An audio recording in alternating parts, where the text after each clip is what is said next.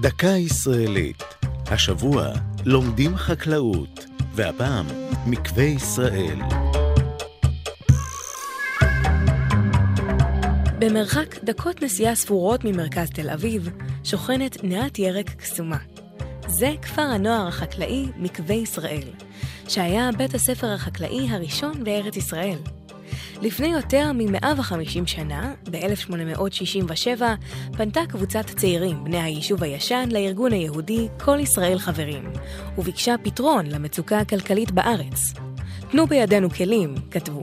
שילחו אלינו אנשים שילמדונו את עבודת האדמה.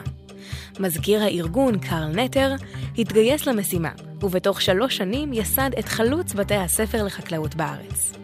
כעבור שנים אחדות, שבהן התקשה המוסד לגייס תלמידים, החלו יהודים בני הארץ, וכן עולים חדשים, לפקוד את שעריו.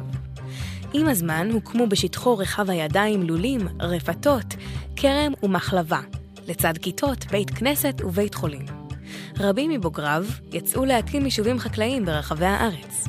גם כיום, בזמן שבני גילם מתכוננים לבגרות במחשבים, 1,500 תלמידי התיכון של מקווה ישראל יוצאים לחליבות הבוקר ושוקדים על הוצאת רישיון נהיגה בטרקטור.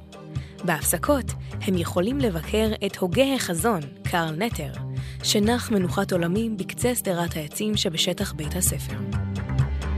זו הייתה דקה ישראלית על לומדים חקלאות ומקווה ישראל. כתבה אחינועם בר, ייעוץ הדוקטור מרדכי נאור, מפיקה אור זועי סולומוני.